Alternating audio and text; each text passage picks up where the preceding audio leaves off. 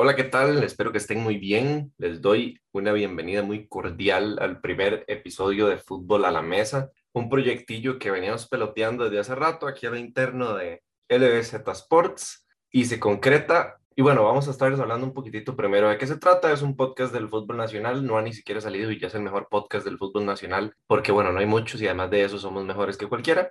Y bueno, vamos a estar hablando de las 11 jornadas anteriores. Es un podcast que va a tratar única y exclusivamente de fútbol nacional. Vamos a hablar un poquito de los equipos tradicionales, de lo que pasa en las jornadas, del el no descenso, etcétera, etcétera, eh, con varias dinámicas interesantes. Pero este, al ser el primer episodio y a estar casi a medio camino, bueno, de hecho, a medio camino, vamos a repasar primero las 11 jornadas anteriores y un poquito cuál es el contexto actual del fútbol nacional, del campeonato de la Liga Promérica. Y para eso me acompaña Julián Blanco. ¿Cómo estás, Julián? Muy bien, Luis, sí, un placer eh, poder empezar también este nuevo proyecto que tenemos. Eh, di, ya los que nos vienen siguiendo desde hace rato saben que publicamos sobre las fases finales del campeonato nacional, siempre semifinales, final, gran final, ahí estamos haciendo análisis y, y previas. Y también los premios, ¿no? Los premios LBZ, donde publicábamos lo mejor del campeonato, equipo ideal, jugador del torneo, defensa, portero, de todo un poco, pero eh, pues sí faltaba como esta partecita de ir con el semana a semana o el, jornada a jornada con el campeonato nacional. Y bueno, obviamente es un poco más difícil porque hay más partidos, hay que cubrir más, es más seguido y todo, pero bueno, vamos a hacer el intento. Este es el proyecto, aquí ya está. Y hacer un podcast, pues sí, que sea cortito, que sea accesible, que sea entretenido y tratar de resumir de la mejor manera pues lo que pasa en el fútbol nacional. Y y ya que, bueno, decidimos hacerlo ahorita porque justo termina la primera vuelta del campeonato, como dice Luis, y ahora sí, quedan 11 jornadas más la fase final, pero vamos a ir jornada a jornada o, o semana a semana, a lo mucho, eh, cubriendo lo que vaya a pasar en el fútbol nacional. Así es, Julián, y para no estar atrasando más a la gente y que diga mucho texto, mucho contexto, empecemos a repasar lo que ha sucedido en estas jornadas. Vamos a hacer una especie de división para repasar la tabla, digamos, y la vamos a encasillar en, en varios aspectos. Los equipos sorpresa, los equipos tradicionales, eh, los equipos que no se juegan mucho, que no quiere decir que sean malos o menos importantes, y los equipos que se están jugando el no descenso. Esto para hacerlo un poco más rápido, más dinámico y para que la gente diga, ok, tal sección me sirve escucharla, no me importa escuchar de Pérez Ledón, entonces paso, o me importa escuchar mucho de Jicaral, entonces eh, nos metemos por ahí y bueno, no sé si Julián quiere decir algo antes de empezar. No, nada más, pues vamos de una vez, eh, ya está la tabla, hay sorpresas y demás, pero lo vamos cubriendo ahí conforme hablamos de los equipos, Luis. LBZ Sports. LBZ Sports. Eh, ok, no sé de qué manera empezar.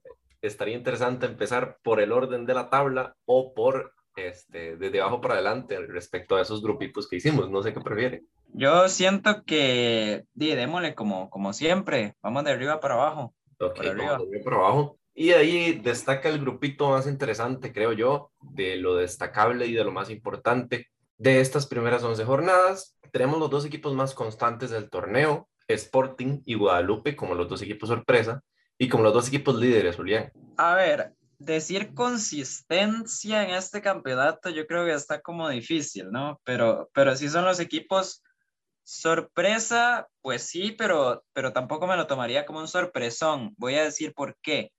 Sporting, primero, eh, recordemos que el torneo pasado, de hecho, por muchas jornadas, no sé si para este punto, pero sí muchas jornadas al inicio del campeonato anterior, Sporting estuvo también metido en esos primeros lugares, lo que quiere decir que está acostumbrado a empezar bien y además de eso, y el punto clave para mí es el mercado que tuvo Sporting. Hizo muchas contrataciones de mucho peso, o sea, le quitaron a Santos a Christopher Meneses, a Brian López, contrataron a Harry Rojas, por ahí también, pues bueno, la, base de jugadores que lo venía haciendo bien como Luis Flores o Randall Sofeifa. Entonces, es un equipo que sin grandes nombres, eh, bueno, a ver, a Sofeifa ya no es el, el jugador que era hace unos años, ¿verdad? Entonces, sin grandes nombres, sí es un equipo que que supo buscar en el mercado, hizo buenas contrataciones y por eso es que hasta cierto punto se le debe exigir al menos estar en estos primeros lugares. Y del otro lado, Guadalupe, que también suele tener buenos inicios de campeonato, ya sabemos más o menos cómo es el, el estilo de juego de Guadalupe y Luis. Yo siento que el Pate Centeno, con su filosofía de juego, está hecho para entrenar a este equipo y bueno, lo tiene segundo lugar y, y por un gol es que no está de líder. Justo eso quería llegar, ahí quería aterrizar esta primera parte del podcast y es que son en un campeonato tan poco estable en la parte de dirección técnica donde normalmente no hay muchas tácticas o muchos modelos de juego, aparecen dos que creo que son los más reconocibles eh, a lo largo de la última década del campeonato nacional.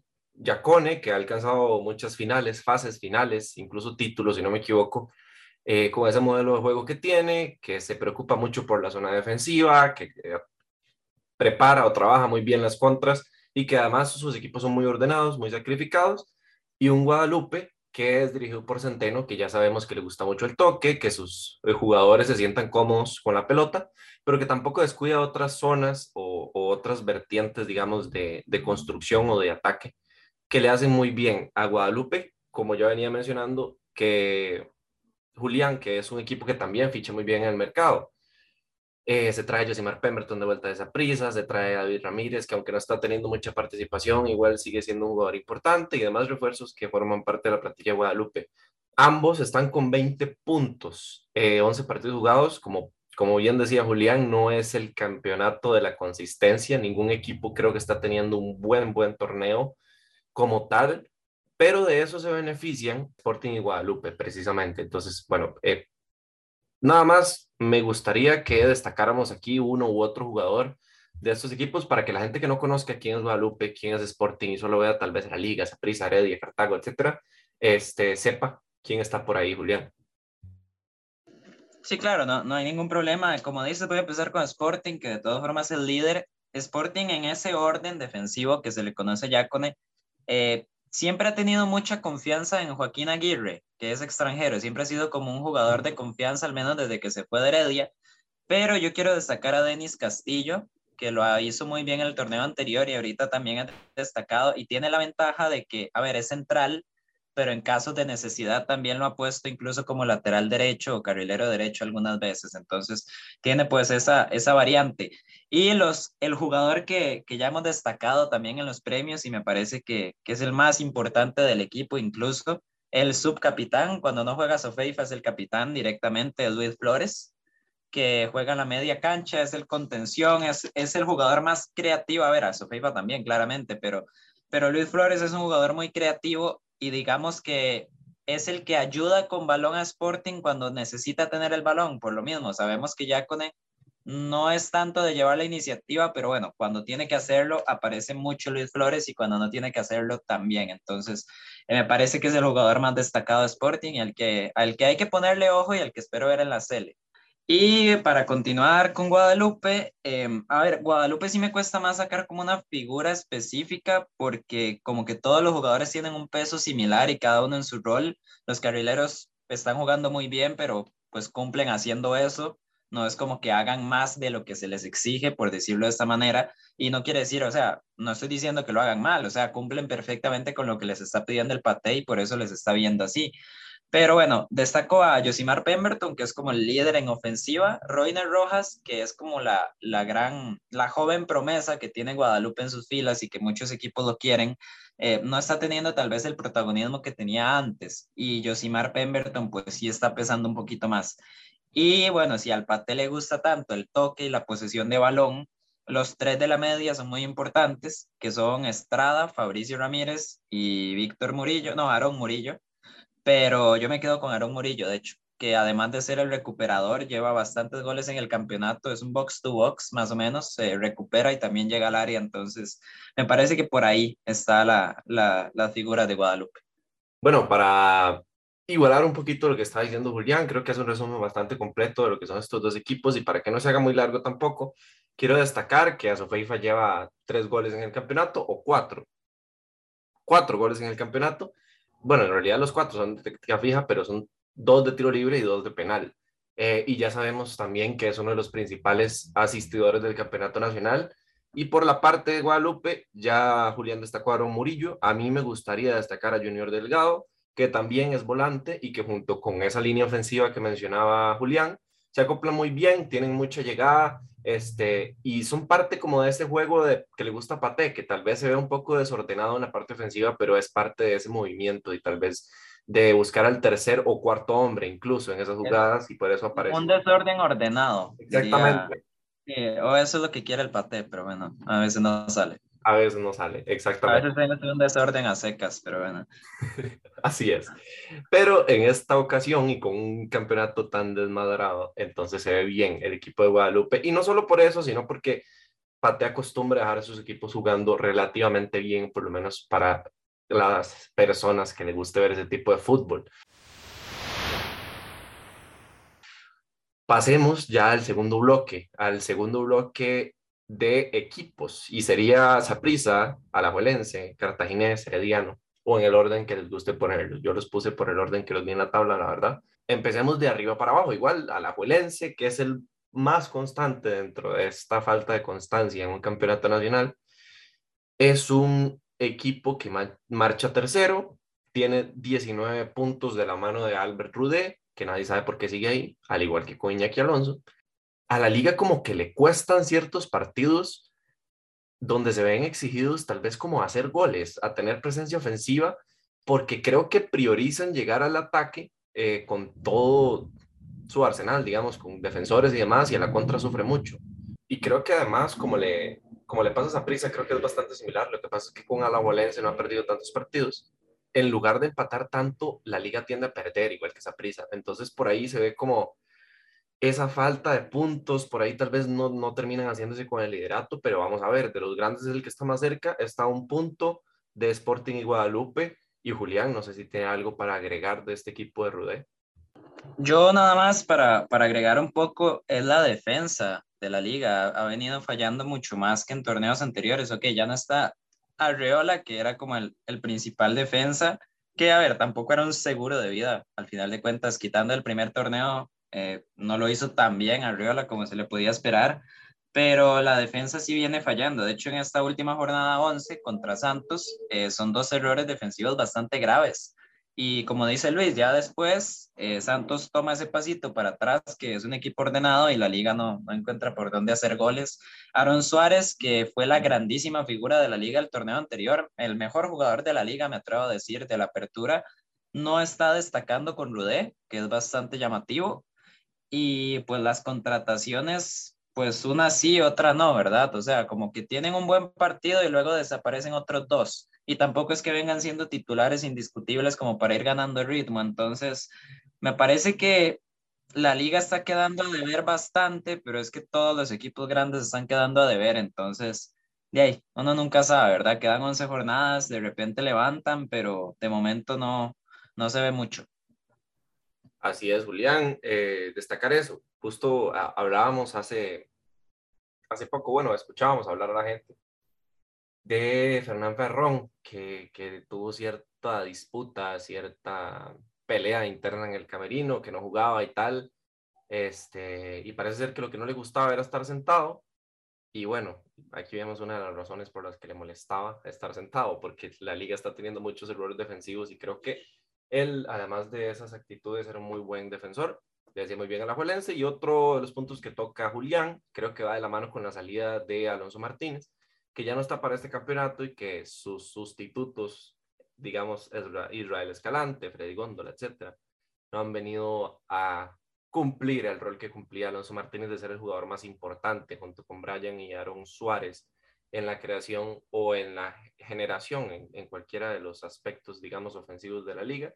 Y creo que por ahí sufre mucho.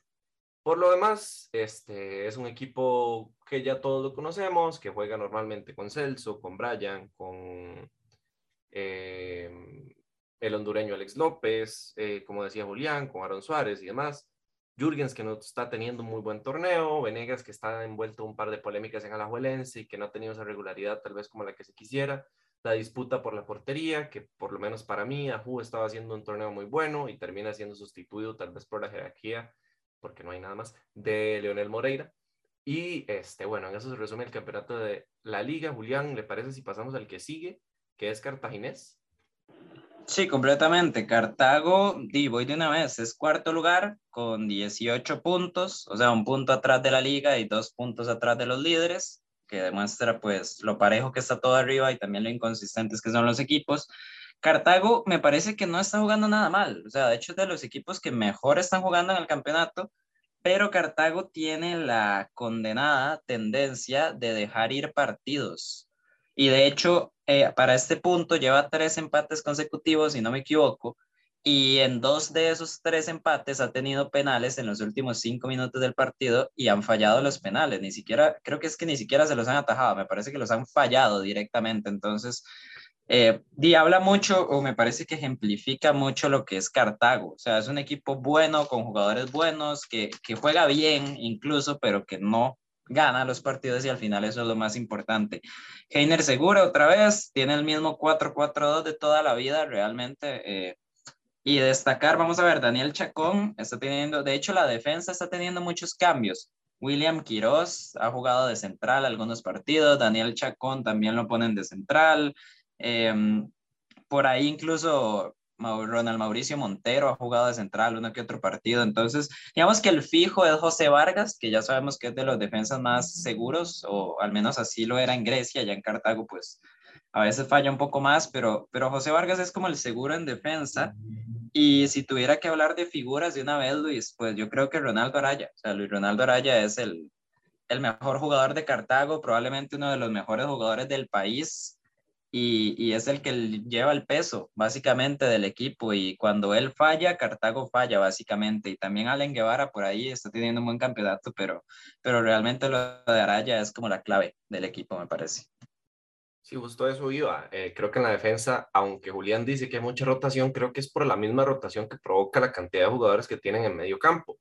Porque, bueno, ya sabemos lo de, lo de Ronald Mauricio Montero, lo de Daniel Chacón, que son de perfil más defensivo, eh, y por eso tal vez los, los utilizan atrás, porque adelante de ellos vienen jugadores como, como Michael Barrantes, como Víctor Murillo, como Allen Guevara, etcétera, y con, con la llegada, digamos, al equipo de, de Pablo Jiménez de nuevo, y de jugadores como Diego Sánchez o Jekyll Venegas, Cartago tiene eh, varias piecitas para poner ahí adelante. Entonces, bueno, por ahí viene un poco la rotación y por ahí también es lo que decía Julián, que Cartago es uno de los equipos que juega más bonito en el campeonato nacional, básicamente porque hay muchos que juegan feo, pero bueno, eso es otra cosa. Y adelante tenemos creo que dos figuras, eh, ya sin contar a los, a los extremos que mencioné un poquito por ahí, tal vez la llegada desde atrás de, de Allen Guevara que Julián comentaba, están Arturo Campos y Marcelo Hernández, que Arturo Campos venía teniendo buenos torneos eh, por ahí los años anteriores, y Marcelo Hernández, que es, bueno, termina su, su polémico caso este, que no vamos a comentar mucho porque la verdad es que no viene al caso, pero este, creo que no está teniendo una temporada tan brillante como nos tiene acostumbrados en los últimos torneos, no hay tanto gol, no hay tanta asistencia, y creíamos que volveríamos a ver a ese Marcelo Hernández capitán que lideraba el ataque de, Cartaginés lo sigue haciendo, sí, porque es el, delantero titular, pero eh, ahora el equipo tiene más jugadores y eso es bueno, en parte, para generar y para hacer figuras. Entonces ha desaparecido un poquito Marcel Hernández, pero le ha venido no tan mal a Cartago que Marcel desaparezca de vez en cuando porque ha encontrado puntos y ha encontrado jugadores que se vuelven baluartes. Sí, eh, lo de Marcel es llamativo, pero no me sorprende tampoco porque Marcel se va a la liga y obviamente Cartago se, se amolda o, con Heiner seguro encuentra una idea de juego, una forma de jugar sin Marcel. Y ahora que vuelve el cubano, yo estoy de acuerdo, no veo por qué todo el equipo tiene que volver a moldarse a Marcel. O sea, el cubano es el que debería eh, pues acostumbrarse al nuevo panorama al que llega y, y en ese panorama Allen Guevara y Jekyll Venegas venían siendo los principales goleadores del equipo y, y ahora Marcel más que todo sienta Venegas, pero, pero o sea, el equipo sigue jugando igual y entonces Marcel Hernández pues ahí tiene que, enfocarse un poco también. A ver, lo del caso, que ya sabemos qué caso es, eh, de, de, alguna forma siento que influye también tener esas cosas en la cabeza, entonces esperemos que ya ahora sí superado pues podamos ver al Marcel Hernández que era el mejor delantero del país por mucha diferencia. Pero bueno, Cartago, como digo, tiene, como dice Luis, también tiene las variantes y, y nada más pues de, de ir sentenciando los partidos cuando tiene que hacerlo y no dejarlos ir. Sí, sabemos que lo de Cartago es como muy psicológico, lo, lo, lo catalogaría así. Y bueno, nada más, si no me equivoco, leí hoy en la mañana que hay por ahí ofertas en Europa por Daniel Chacón y eso me alegra muchísimo porque es un jugador con mucha proyección, con mucho futuro y que le puede hacer mucho bien a la selección y el campeonato en general. Pasemos ahora con los otros dos grandes. Eh, empecemos con Saprisa. Bueno, me atrevo a decir como sapricista que no ha hecho un torneo tan mal de visitante como nos tiene acostumbrados. El único problema es que ha jugado cinco partidos en casa y ha perdido cuatro. O sea, ya directamente ni siquiera es que empata como Heredia, que es eh, FC empates. Ya es que Saprisa todo lo pierde en casa. Y esto para los que somos morados y para la gente en general que ha seguido el campeonato nacional desde hace bastante tiempo, sabemos que la Casa Morada, la cueva, había sido eh, una de las razones importantes para que Saprissa se mantuviera en lideratos, en campeonatos, peleando por títulos, etcétera, hasta con rivales internacionales. Y em, bueno, justo este torneo que vuelve la afición y demás, no sé qué está pasando, pero Saprissa ha dejado, y ya recientemente en los torneos anteriores también, ha dejado que su casa sea vulnerada muy fácilmente.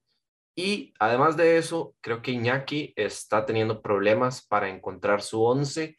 Hay muchos jugadores muy similares en perfil. Eh, y cuesta encontrar, digamos, quién sea el ideal porque no rinden como se esperaría. Saprisa no tiene delanteros desde que se va Manfred Ugalde y antes de Manfred Ugalde tampoco me atrevería a decir que tenía delanteros muy fijos. Creo que deja ir su mejor ficha, que era David Ramírez, que aunque no era el mejor jugador del mundo, siempre lograba anotar de alguna u otra forma. Eh, se queda con Ariel, que es muy inestable, con Andy Reyes, que, eh, bueno, es Andy Reyes, y con Francisco Rodríguez, que es el que ha tenido un poquito más de protagonismo en cuanto a encontrar el gol, pero nada muy especial. Y bueno, dejo a Julián hablar. Sí, esa prisa me sorprende porque cuando terminó el campeonato anterior, que fue básicamente cuando estaba llegando Iñaki Alonso, esa prisa como que encontró una identidad de juego, o sea, hasta cierto punto. E incluso sin Mariano, estaban jugando muy bien. Y Angulo estaba respondiendo, David Guzmán cerró el campeonato súper bien, eh, Cristian Bolaños, que no ha estado mucho ese torneo, pero bueno, en las bandas y Cristian Bolaños como, como jugador con libertad, digamos, estaba moviendo bien a Saprissa y Saprissa era un equipo que jugaba bien y que tenía gol y que hasta cierto punto también tenía mucho sacrificio defensivo de parte de sus extremos. Villegas ayudaba muchísimo en la marca Walter Cortés y Jimmy Marín pues ahí estaba respondiendo. Y ahora no, o sea, empezó este campeonato y es como que todo eso del final del torneo anterior pues retrocedió, se fue para atrás directamente y, y Saprissa ya no está fluyendo y le está costando mucho los partidos, sobre todo de local, como dice Luis, que es, es bastante interesante. Me gusta que esté jugando un poco más Kevin Espinosa. Obviamente, Waston es que se ha perdido demasiados partidos y Waston es el titular, pero Kevin Espinosa me gusta, era uno de los mejores centrales en Guadalupe. Y entonces, pues bueno, ya en un equipo mayor, pues ahí le van dando la chance. Y si tuviera que destacar algo eh, con respecto al torneo anterior, porque hay poco que destacar, creo que sería Ryan Bolaños. Me parece que estaba respondiendo como lateral izquierdo y era algo que Saprissa necesitaba muchísimo porque no se podía aspirar a muchísimas cosas teniendo a Walter Cortés como titular. Entonces, por lo menos un jugador bueno que le arrebatan a, a Cartago y, y, yo siento que es de lo poco que está respondiendo eh, en cuanto a contrataciones.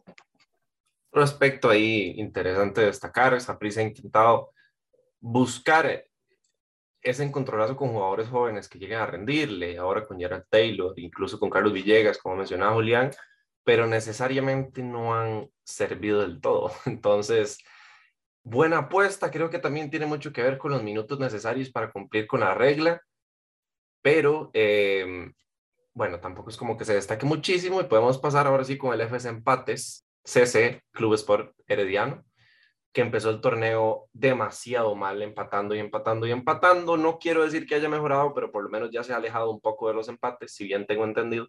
Y bueno, creo que aquí tenemos un Herediano para que hablen mejor de su equipo. ¿Qué vamos a decir? Eh, bueno, primero que todo, eh, hay que aplaudir. 11 eh, partidos después, Heredia ganó 3 puntos, sí, así de sencillo. hizo una falta toda una vuelta de un campeonato, hizo falta un parón de selecciones, hizo falta despedir al entrenador campeón nacional, hizo falta de todo. O sea, la verdad es que es impresionante que Heredia, pues solo está empatando partidos, porque es cierto. Y me llama mucho la atención porque Justin Campos, recuerdo perfectamente cuando Justin se fue de San Carlos, fue porque el equipo no ganaba. Y él decía, como estoy tratando de cambiar las cosas, el equipo está comprometido, estamos entrenando bien, estamos con todo y, no llegan los resultados. Y de hecho estaba como tan frustrado hasta cierto punto Justin que terminó renunciando a San Carlos. Y ahí es donde lo agarró Heredia y ya pues fue campeón y con Heredia más bien no perdió ni un partido y un poco de cosas.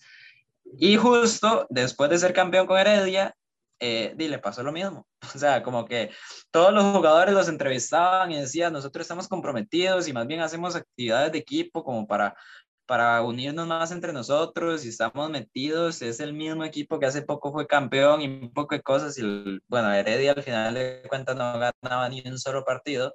Y al final se hizo insostenible y esta vez Justin Campos no renunció, pero ya él mismo sabía que tenía que irse y entonces, bueno, se fue. Y eh, pues bueno, no hay muchas opciones, entonces Jafet Soto decidió eh, ponerse de entrenador como por vez número 50. Y entonces Jafet Soto va a tratar de reubicar al equipo y por lo menos ya gana un partido al minuto 93, que tampoco es la gran cosa, pero bueno. Eh, ¿Qué puedo decir de Heredia? Es que sí, o sea, al final de cuentas sí es el mismo equipo que quedó campeón y sigue teniendo incluso ocasiones de gol, pero di, o sea, muchos despistes la defensa y ese es un punto. Con Justin Campos teníamos la mejor defensa del campeonato con diferencia y ahorita no, para nada. De hecho, Aaron Salazar anda muy flojo. Eh, Basulto básicamente es el único que me parece que está, que está dando seguridad. Fuller no está teniendo muchísima consistencia y tampoco es que esté jugando excelente. Diego González, por dicha, ya está jugando, que lo pedí muchísimo el campeonato anterior y al menos ya hay un lateral izquierdo, pero como digo, la defensa de Heredia al final no está, no está tan fina. Y ya para pasar, al menos de mi parte, es que Heredia el campeonato pasado fue campeón porque sí, tenía eh, a Jendrik Ruiz, que fue goleador del campeonato, eh, haciendo muchos penales, eso sí, y tenía una muy buena defensa. El punto es que esa defensa ahorita no se está viendo igual y la media cancha no es especialmente creativa y eso se sabe. O sea, tener a Yeltsin Tejeda, tener a Orlando Galo, no te da una media cancha muy creativa. Y Gerson Torres no está respondiendo de la misma manera. Entonces, por ahí yo siento que le viene costando más a Heredia entre unos fallos atrás y entre una falta tal vez de, chispa eh, arriba, pues por ahí yo siento que está costando, pero ya sabemos cómo es el campeonato y ya sabemos las cosas y de repente pues ya Heredia gana un partido y, y nada quita que gane unos dos, tres seguidos, que pueda hacerlo y, y ya se esté metiendo otra vez en esa pelea por clasificar. Creo que el principal problema de Heredia, que bien lo anotaba Julián, tal vez no de forma tan específica, es que tiene muchos delanteros y muchos defensores, pero no tiene como mucho media cancha. Tiene jugadores de corte defensivo, media cancha, o volantes por las bandas que se consideran más delanteros, digamos, en este caso, y no hay tantos jugadores que puedan generar. Entonces, por ahí puede ser uno de los problemas de Heredia. O sea, para ponerlo tal vez diferente, tiene muchos jugadores, pero muchos son del mismo perfil. A eso es a lo que voy, como que falta cierta, cierta variante, que de hecho por eso por eso hasta cierto punto Kennedy Rocha ha sido tan importante, es como el que llega a, hacer algo diferente y, siento que por ahí va la cuestión. Entonces sí, básicamente a Heredia le falta, lo primero es encontrar una línea defensiva más estática, más fija, que, que define la posición final de Aaron Salazar. Bueno, Basulto es el que está un poquito más consagrado ya, eh, y ver si Cafuller va a quedarse funcionando bien como lateral derecho y, y qué pasa en la izquierda, que ya venía mencionando Julián lo del mexicano, si no me equivoco. Ahora pasemos con el otro bloque, que el otro bloque es un poquito menos interesante porque son de los equipos que no se pelean nada regularmente y que en este campeonato tampoco es que necesariamente están peleando tanto. San Carlos, el que está más arriba de ellos, posición número 5. Ahí creo que un, lo que todo el mundo conoce en, San Carlos, que es que encuentra victorias y que encuentra resolver partidos en Álvaro Saborío. Pero creo que más allá de eso en San Carlos. De hecho, terminamos viendo uno de sus jugadores en selección incluso y haciéndolo bastante bien. Tienen media cancha personitas ahí importantes como eh, Wilmer Azofeifa y otros más de los que Julián nos puede hablar. Sí, yo siento que una de las virtudes de San Carlos es que tiene una base muy bien definida, o sea, sabe muy bien cuáles son sus jugadores titulares y qué es lo que hace cada uno. eh, y tal vez no es el equipo que mejor funciona, pero tener estas bases como que ya lo hace tener cierta ventaja con otros equipos que han sido mucho más inestables.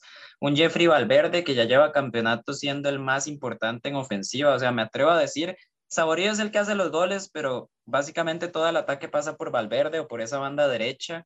Eh, de hecho, estuvo en la selección en el parón pasado, ya debutó con la Cele y todo. y como Luis Carlos Martínez, perdón, sí, contra México, ¿cierto? Sí, y Carlos Martínez, que es justo el jugador que tiene detrás, el lateral derecho, pues ya debutó también con la Cele y vemos el buen partido que hizo con Estados Unidos. Además, eh, si tuviera que destacar otro par de jugadores, eh, Chirino, que juega por izquierda, se mete mucho hacia adentro, le gusta mucho participar también y está teniendo muy buen campeonato. Ha estado en microciclos de la CL también. Y el último es Juan Luis Pérez, que también ha estado en microciclos de la CL. Y ya se lo digo yo que eh, yo lo esperaría en el siguiente proceso mundialista porque es joven y me atrevo a decir, así como sin pensarlo muchísimo, pero yo no creo que haya cinco mejores defensas centrales en el país que él, eh, jugando en el torneo local, ¿verdad? no siento que haya cinco mejores centrales que él y además es muy joven. Entonces, por ahí póngale mucho ojo a Juan Luis Pérez, que tiene muy buena pinta.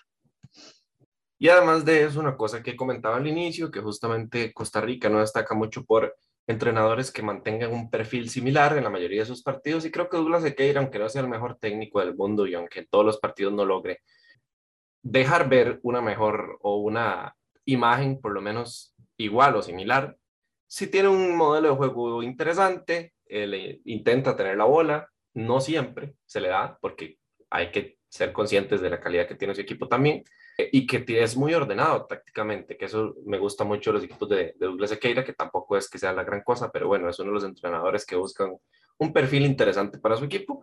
Y pasamos al segundo equipo de esta línea menos este, relevante para la mayoría de personas o para el público meta del fútbol nacional, que es Pérez Celedón, que marcha en la posición 7, un Pérez Celedón que ya lleva varios torneos sin ser protagonista y eso es, bueno, un poco lo normal, pero me acuerdo que hace unos cinco años Pérez Celedón incluso llegaba a meterse a fases finales, me acuerdo un torneo que casi, casi, casi se hace una, una fase regular invicta, clasifica primero y demás, eh, y otro torneo que incluso le termina arrebatando un título a Heredia en Heredia. Eh, y bueno, eh, ya de ese Pérez de León no queda muchísimo. Tiene jugadores en defensiva como Enrique Moura, como Mauricio Núñez o Yamir Ordain, que son reconocidos, por lo menos en el, en el ámbito nacional. Roy Smith también, el campeonato pasado eran uno de los jugadores más regulares, este no lo he seguido tanto, pero es un jugador que siempre me ha llamado la atención. En media cancha, además de Néstor Monge y sus amarillas y rojas violentas. No noto muchísimo de, cambio.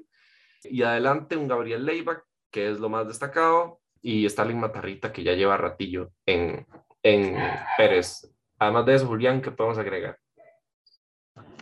Además de eso, yo creo que lo defines perfecto. O sea, Pérez es el típico equipo que está donde tiene que estar. O sea, es mejor que la mitad y es peor que la otra mitad, yo creo, así es sencillo. O sea, es un equipo de muy media tabla, viene jugando bien en casa, eso sí hay que reconocérselos.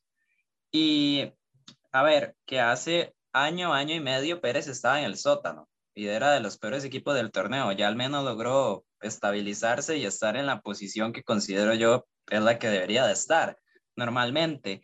Además de los jugadores que mencionó Luis, que sí son como los más llamativos, destacar sobre todo a Mauricio Núñez, que me parece que sí lo está haciendo muy bien como lateral izquierdo.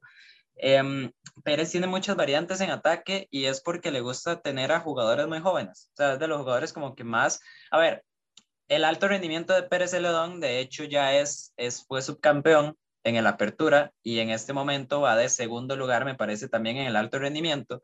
Y algo bueno de Pérez es que le está dando oportunidad a esos jugadores en primera. Entonces, hay jugadores jóvenes y eso pues hay que destacarlo también. Manuel Morán, que es colombiano, panameño, no recuerdo bien, pero bueno, es extranjero, es otro de los destacados ahí en el ataque. Y por supuesto, el capitán del equipo, que es Luis Stuart Pérez, que jugó un tiempo en Zaprisa y demás, pero bueno, eh, es de ese tipo de jugadores que no juega en ningún lugar a como juega en casa y su casa es Pérez Celedón. Entonces, eh, como digo, nada especial, pero tampoco es un equipo malo, o sea, es un equipo que marca perfectamente como esa línea entre el top de Costa Rica y, y, los que están más abajo. Entonces yo creo que no hay mucho más que agregar, Luis. Y ya bueno, para mencionar un poco lo de Roy Smith, eh, era banca, pero Enrique Moura se lesionó grave, entonces se ha perdido muchos partidos y desde que se lesionó Enrique Moura ya viene rotando un poco más el, el ex limonense.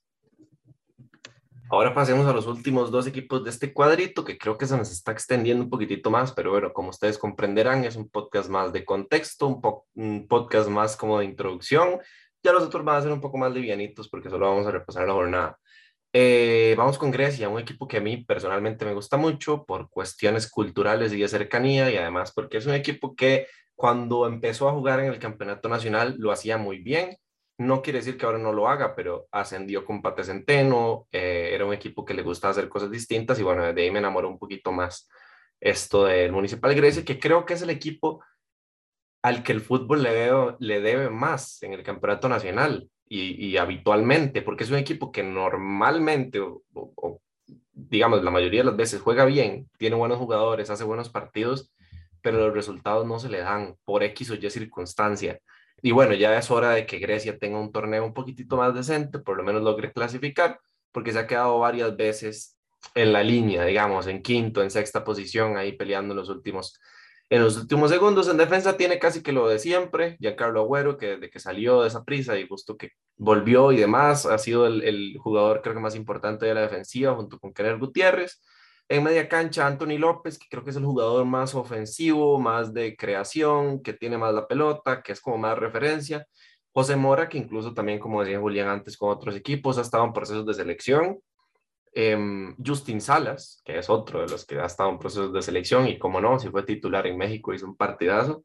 Y adelante es que ahí creo que está el problema. Angel Escoe, que ha tenido varios partidos, no se le ha visto mucho, ha estado en rotación em, y le, le, ha costado encontrar tal vez ese titular indiscutible. Eh, Raymond Salas, que creo que ha sido el que más partidos ha jugado. Y bueno, un par de jóvenes también que ha tratado de debutar Grecia, que no han sido así como que la gran cosa, pero siempre se caracteriza por ser uno de los primeros clubes que cumple con la regla de eh, sub-23 o sub-21, si no me equivoco. Y bueno, por ahí, eh, en eso se resume un poquito Grecia. Como dije, un equipo que le falta suerte de vez en cuando, pero que nos acostumbra siempre a estar en la pelea por la clasificación. Sí, yo siento que hay dos grandes diferencias porque Grecia es de los equipos más atractivos del torneo ya desde hace un tiempo. Yo siento que hay dos grandes diferencias. La primera es la situación de Johnny Chávez, que ha tenido muchos problemas de salud y de alguna forma eso incide, claro, o sea, si el, el jugador que te da, el jugador, el entrenador que te da la idea de juego y esa identidad, de repente ya no está y ya no está para dirigir los partidos o incluso para los entrenamientos, pues se altera un poco la dinámica de hecho, ya Chávez pues tuvo que renunciar por, por cuestiones de salud y llegó San Román, que es un entrenador extranjero, dirigió apenas un partido, le ganaron a prisa. Hay que ver cómo se desarrolla por ahí. Y el otro detalle es el que dice Luis, la delantera, que en, en campeonatos anteriores tenían a Kenneth Vargas, a huevo, que en realidad le pertenecía a Heredia y Heredia se lo terminó llevando de vuelta porque lo había hecho muy bien con Grecia y le quitaron a Kenneth Vargas, Joshua Parra, que es otro juvenil, mm, pues empezó muy bien cuando llegó al equipo, pero ya este torneo no está respondiendo igual y entonces también el tanque Castro, sí, entonces como que ha perdido ese, ese punch arriba, digamos, ese, ese golpe, esa definición y, y le está costando los goles, no el juego, sigue jugando muy bonito, pero pero sí, faltan goles muchas veces y sin goles pues no llegan los resultados. Y Luis, me le adelanto de una vez porque el otro equipo es Santos, Santos de Guapiles, que se ha metido en los dos últimos torneos en semifinales, ha sido de los mejores equipos del campeonato sin ninguna duda y en este campeonato es el peor de todos, así de sencillo. Y va de último lugar, también creo que hay muchas razones. Lo primero, no ha tenido jugadores clave. Paradela y Jay Bonist no han estado por toda la cuestión esta de migración y el permiso de trabajo y demás, y tras eso después por la selección y otras cosas en el caso del, del jamaiquino. Entonces, podría decirse que los dos jugadores más importantes de Santos en ataque, los únicos dos diferenciales incluso, no han jugado prácticamente todo el torneo. Y en defensa le quitaron a Christopher Meneses, que era el baluarte, era de los mejores defensas, es todavía de los mejores defensas del campeonato, podía jugar de carrilero, de central izquierdo y era importantísimo para Santos y ya no lo tienen y no han conseguido un recambio. Entonces, eh, lo que sí sigue ahí es la media cancha con Douglas López y el Pato Rodríguez, que es como el seguro que tiene Santos, pero es que con eso no basta. Si atrás no estás igual y si adelante no estás igual, pues el equipo ha sufrido muchísimo y además eh, la goleada que se comieron en Liga con CACAF estoy seguro que tampoco sirvió. Entonces, sí, Santos anda muy mal, pero yo de corazón espero que, y con el gane de la liga y todo, que le ganaron a la Liga del Morera, pues yo espero de corazón que, que vayan levantando y vuelvan a ser el equipo de los torneos anteriores. Creo que sí, como dice Julián, eso va muy, conectado a la circunstancial, tal vez la preparación para destacar en un torneo importante por primera vez, lo que venía mencionando de los delanteros, em, cosas de selección, demás, y la salida obviamente de Meneses, que aunque la gente no crea que Meneses puede llegar a ser un jugador importante, de verdad que sí, los últimos torneos venía haciéndolo muy bien con Santos y es que además Santos se lleva a Luis José Hernández, que para lo único que ha servido en todo el torneo es para hacerle un gol a Zaprisa en el estadio Ricardo Zaprisa. Por lo demás, esta, esta vuelta que viene, Santos se va a levantar. No quiero decir que vaya a meterse entre los primeros cuatro, lo dudo, la verdad, pero tiene material, tiene una idea de juego interesante, tiene un entrenador que ya todos conocemos, tiene jugadores que se conocen entre sí además y que han pasado muchísimos procesos con Santos, que si liga con CACAF, que con CACAF Liga de Campeones, que varios torneos, semifinales, fases finales, etcétera. Y yo creo, la verdad, tengo la sensación de que va a volverse a levantar. El problema es que no lo ha hecho en la primera ronda por lo que ya veníamos mencionando. Y si no hay nada más para agregar de Santos de Guapiles, podemos pasar a los últimos dos que se están jugando un campeonato por aparte. Que son Guanacasteca y Jicaral. Y que curiosamente no se saca mucha distancia en la tabla de posiciones, porque el que vamos adelante es Guanacasteca con 12 y justo Jicaral le sigue en la décima posición con 10 repasemos primero al equipo de Guanacasteca, que de arquero tiene a Mauricio Vargas, que está de préstamo de la liga. No tiene así como muchísimo en defensa Jason Ingram, el más importante y el más reconocido, de un paso por, por Santos de Guapiles, incluso que, si no me equivoco, también estuvo relacionado con alguno de los premios LBZ. Eh, Pedro Leal, uno de, de, los, de los experimentados por ahí, que ha jugado bastante en primera división. Eh, media cancha no hay muchísimo para destacar y creo que por eso es que terminan llevándose a Brandon Aguilera a préstamo en la liga, que le ha venido muy bien. ¿Quién sabe qué sería de este equipo de Guanacasteca sin Brandon Aguilera y sin Anthony Contreras, que es otro de los seleccionados? Eh, Bolaños, que ha venido siendo el constante, el más importante, me atrevería a decir, de, del ataque de, Santos, de Guanacasteca en los últimos años antes de que llegaran Aguilera y Antonio Contreras. Y poco más que agregar. Este, tal vez Julián tenga ahí un poquitito más de información, pero creo que, bueno, primero decir que me gustaría más que se quede Guanacasteca antes que Jicaral, pero me duele que dos equipos de lugares alejados se tengan que ir uno, digamos. Preferiría que se fuera uno del centro por aquí, pero bueno, ya que. Sí, yo estoy totalmente de acuerdo. se necesita un equipo y además acaba de ascender como para ya tener que estar en estas, pero bueno, sabemos todo el, el chiste que ha pasado con, con la directiva y los jugadores, que básicamente es como una filial de Heredia y un montón de cosas así. Pero bueno, el punto es que eh, le da mucha chance a jugadores jóvenes, Luis Fernando Payas, no es nada nuevo, pero no siento que sean jóvenes realmente destacados. O sea, incluso los convocan a selecciones menores y todo, pero me parece más que es por, por el bagaje que tienen en primera división que realmente por ser buenísimos. Y a ver, Guanacasteca tampoco es que tenga muy buenos resultados en liga menor y demás, entonces, eh, no sé, como que en la media cancha y en la defensa quedan a deber mucho. Y yo creo que habla, habla bastante de este equipo que aún teniendo a Brandon Aguilera y Anthony Contreras en el nivel que los tienen, porque lo de la selección no es casualidad, aún estando ellos dos a ese nivel, el equipo esté donde está y esté jugando sin descenso todavía. O sea, habla mucho del resto de compañeros, me parece a mí.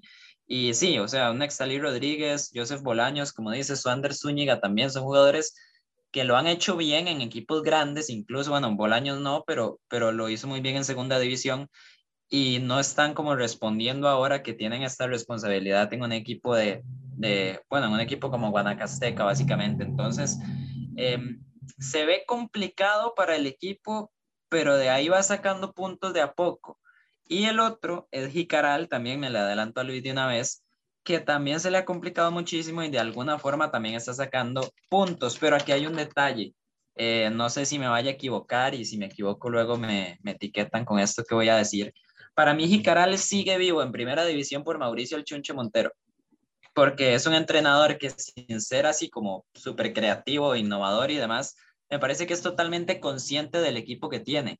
O sea, él sabe perfectamente cuando tiene que echarse atrás, meter 10 jugadores en el área y sacar un empate, y cuando tiene la chance, por ejemplo, no sé, recibiendo un Pérez Celedón de jugar un poquito más y tratar de ir por los tres puntos. Y Caral apenas tiene 11 puntos este torneo, es muy poco, pero, pero son 11 puntos bien ganados, digamos, ganando como siendo consciente de estas debilidades y fortalezas. Y es que Jicaral, si es por plantilla, me parece claramente el peor equipo del país por jugadores. Entonces siento que algo así era lo que necesitaba. El problema es que por más que vaya sumando de puntito en puntito, para la directiva pareció no ser lo suficiente y terminaron echando al chunche. Y curiosamente, el que queda como entrenador es el asistente técnico, Mauricio Solís, que también lo ha hecho muy bien en ligas menores, pero di, como digo, era el asistente técnico del chunche, entonces no sé cómo qué tanto cambio vaya a tener realmente. Y un detalle interesante, Justin Campos, que se fue de Heredia, llegó como asesor o algo así. O sea, la cuestión es que está ligado a Jicaral, pero no quiere como asumir la rienda del equipo tampoco.